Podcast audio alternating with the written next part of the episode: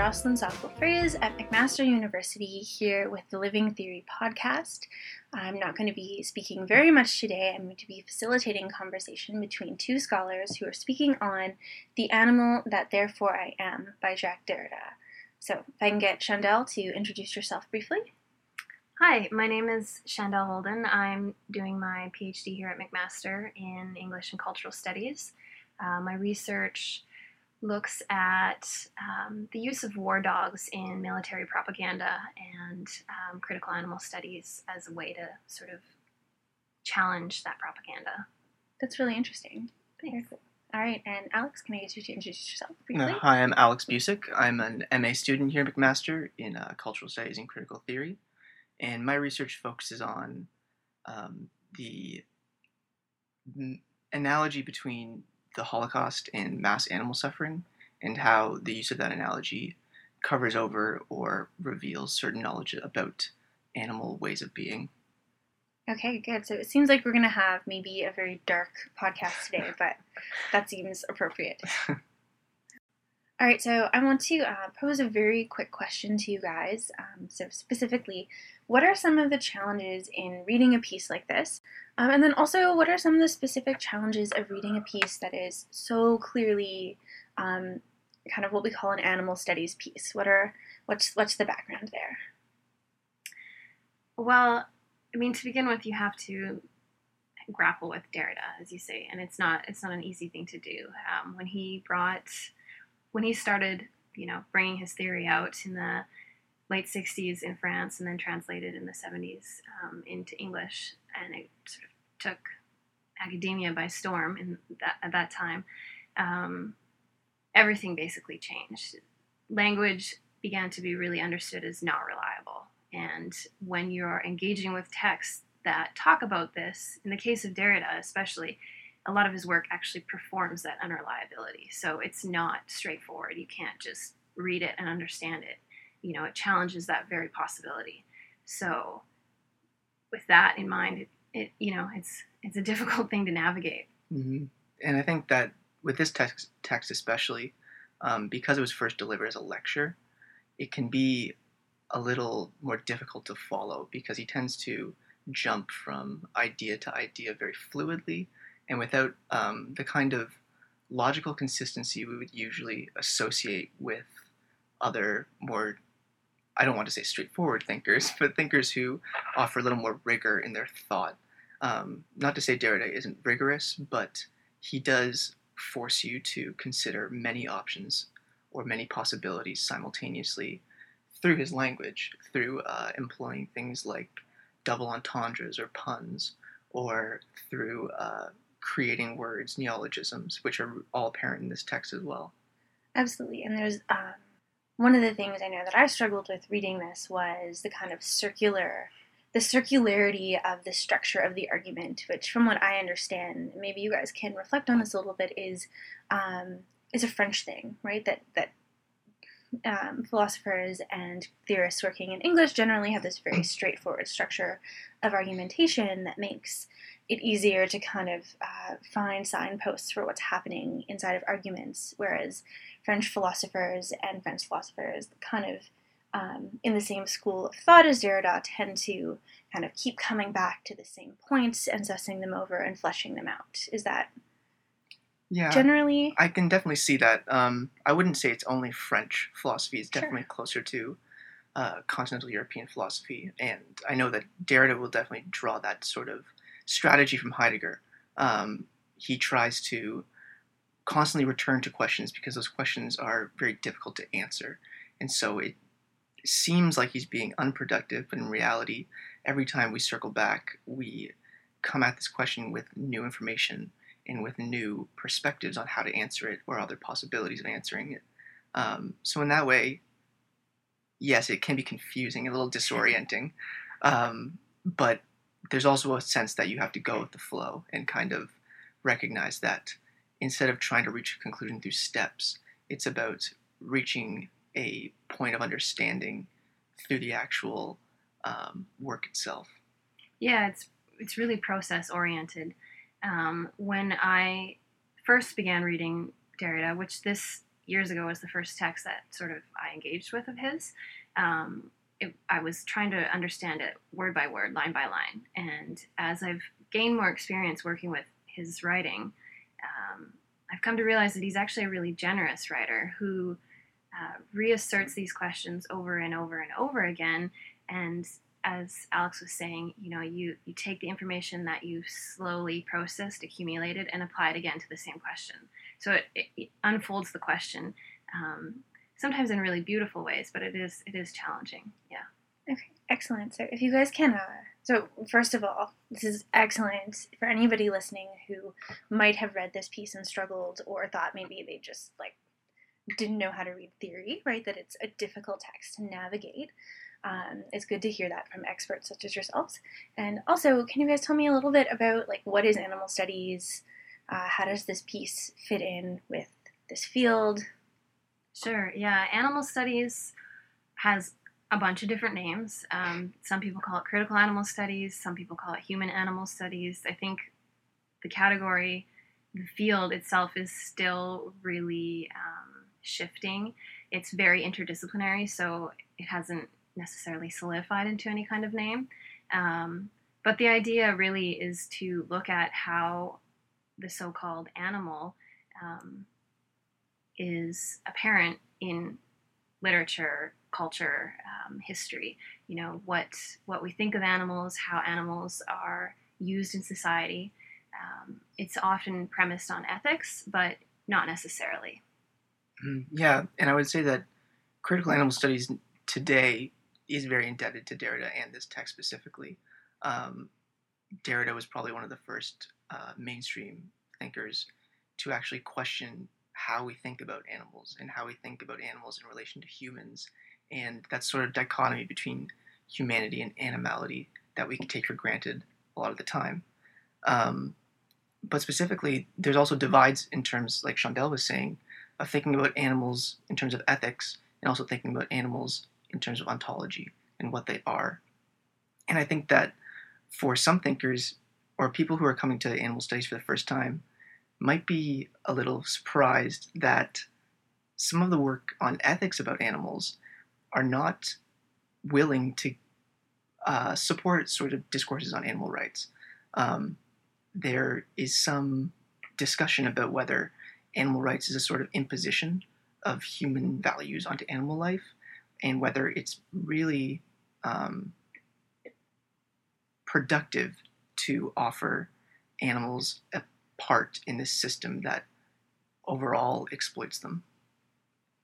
I'll just add something else though. Um, in, in terms of speaking of animal studies as being indebted to Derrida, um, Haraway, Donna Haraway has really brought attention to the fact that this kind of thinking and research, um, thinking the animal, so to speak, uh, actually really does predate Derrida. Um, there's a lot of ecofeminist writers doing this kind of work. Um, very similar work, although not necessarily as wordy or post structuralist as Derrida. But because they were sort of working within a marginalized field, um, it didn't attract the same kind of attention until Derrida shows up and says, "Hey, look at this," and then everybody's like, "Yes, Derrida is talking. Let's listen."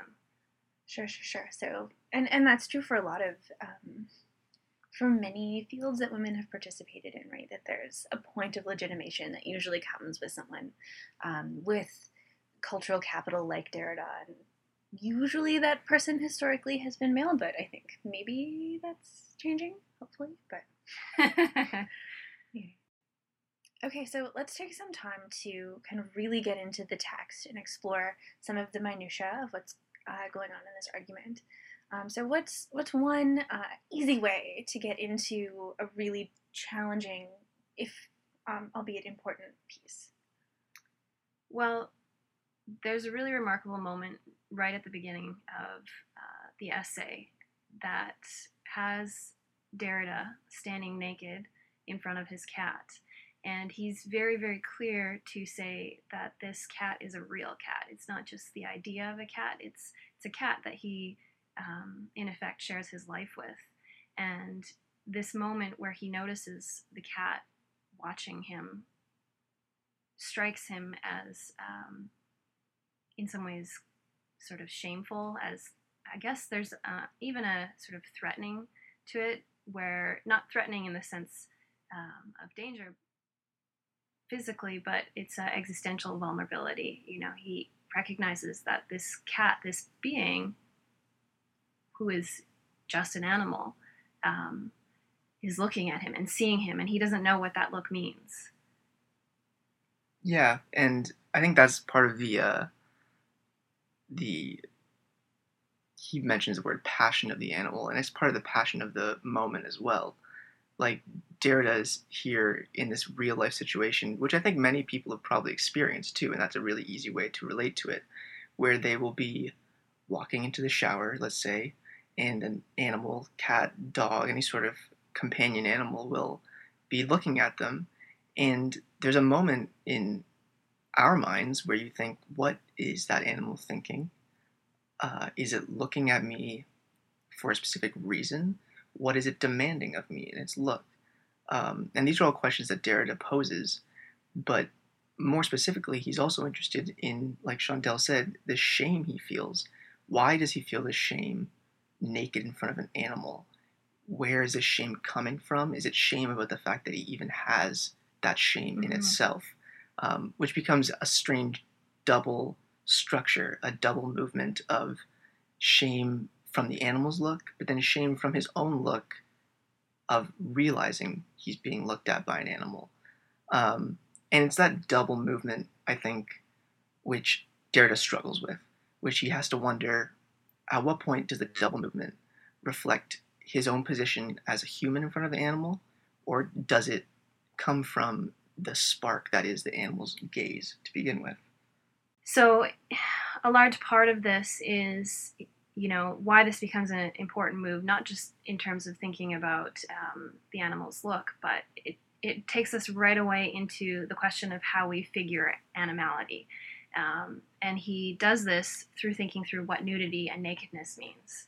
So, um, there's an idea that he's grappling with that being naked, recognizing your own nudity, is um, specific to human, humankind's, human, humankind's, human beings, human beings. Okay, and um, so that shame becomes really complicated and visible through uh, thinking what this nudity actually means, and as it attaches to the category of animal, as it creates the category of human.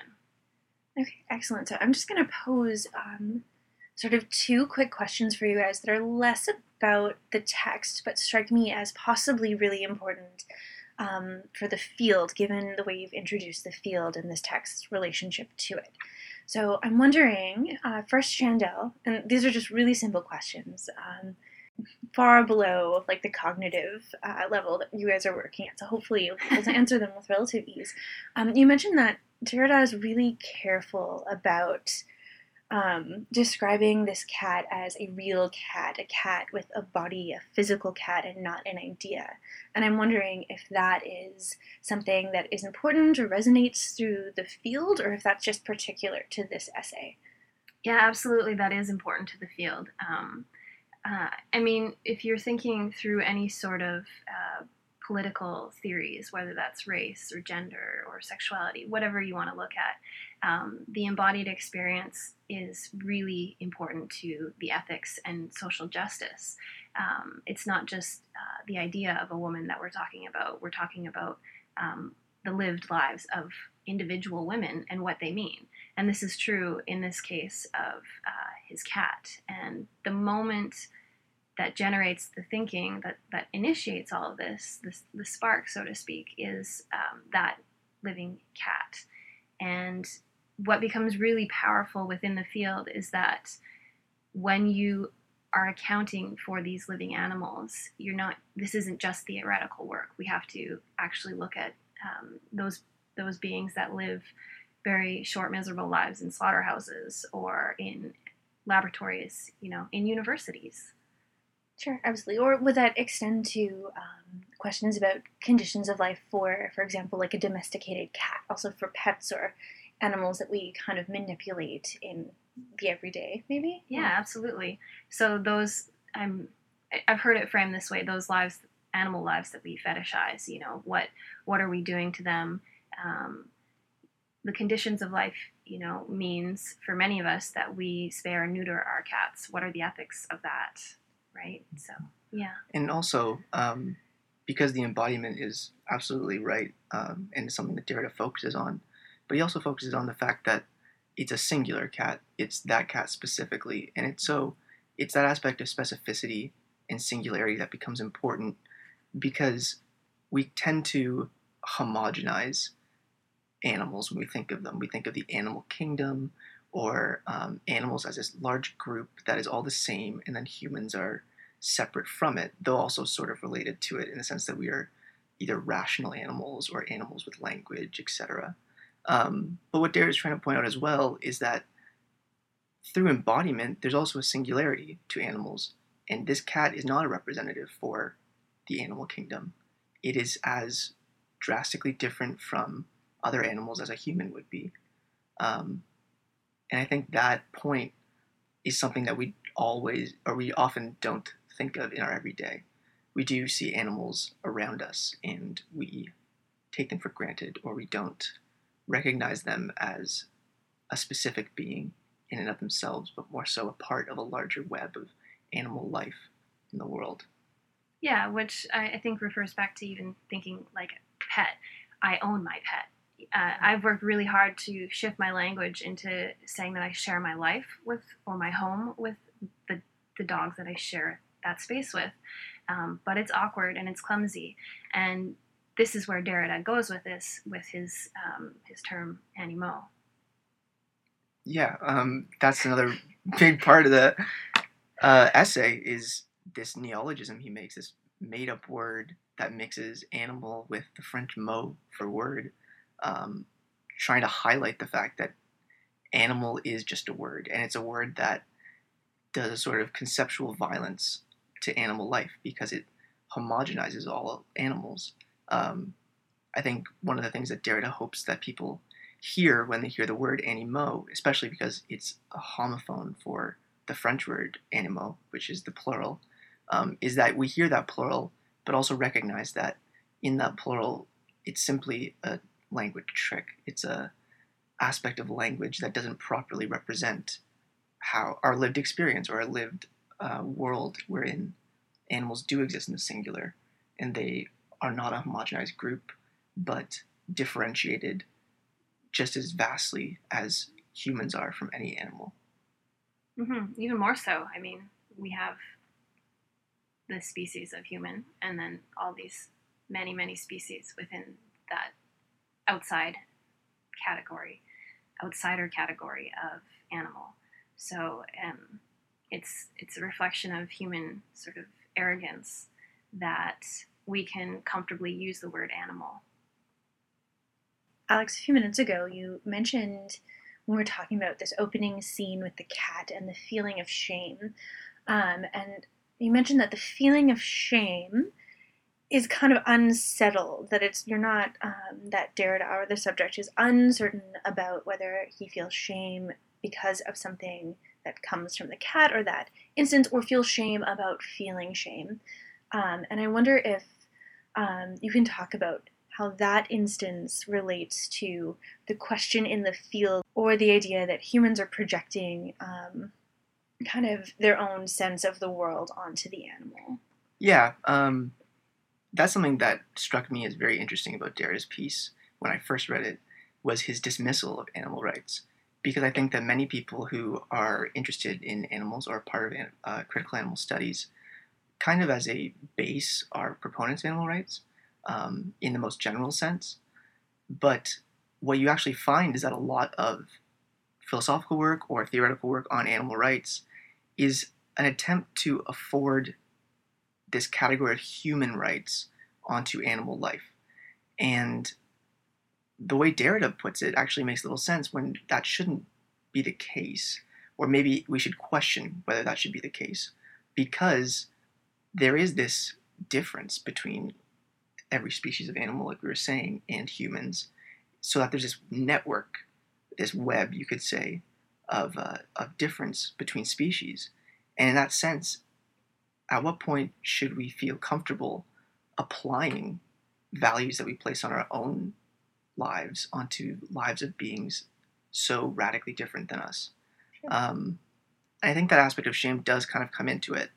Uh, Derrida probably sees it as a sort of sentimental feeling, which he wonders uh, where its source comes from. But when it comes to animal rights, I think his concern is more uh, easily uh, pointed to. We can recognize a little easier that animal rights is clearly a discourse that we've created around the animal, around thinking about the animal, but it clearly has its roots in something that is very anthropocentric, something that is very much grounded in our idea of the human. hmm And I think I think this is a really interesting point um, that the shame sort of comes around imposing uh, a rights system uh, or a right a value of rights um, onto animals, and like Alex said, that there's this questioning of a sort of sentimental moment. Um, the focus is not necessarily on what to do with that shame, which a lot of feminist writers working through this text, working with these ideas, take that as a starting point to move into a system of thinking that's based on an ethics of care. So your choices, your action actually is motivated um, by the recognition of what those feelings are. Um, and it honors those feelings, I guess you might say. Uh, Derrida isn't really going in that direction, and so that that has been part of uh, the critique against his work.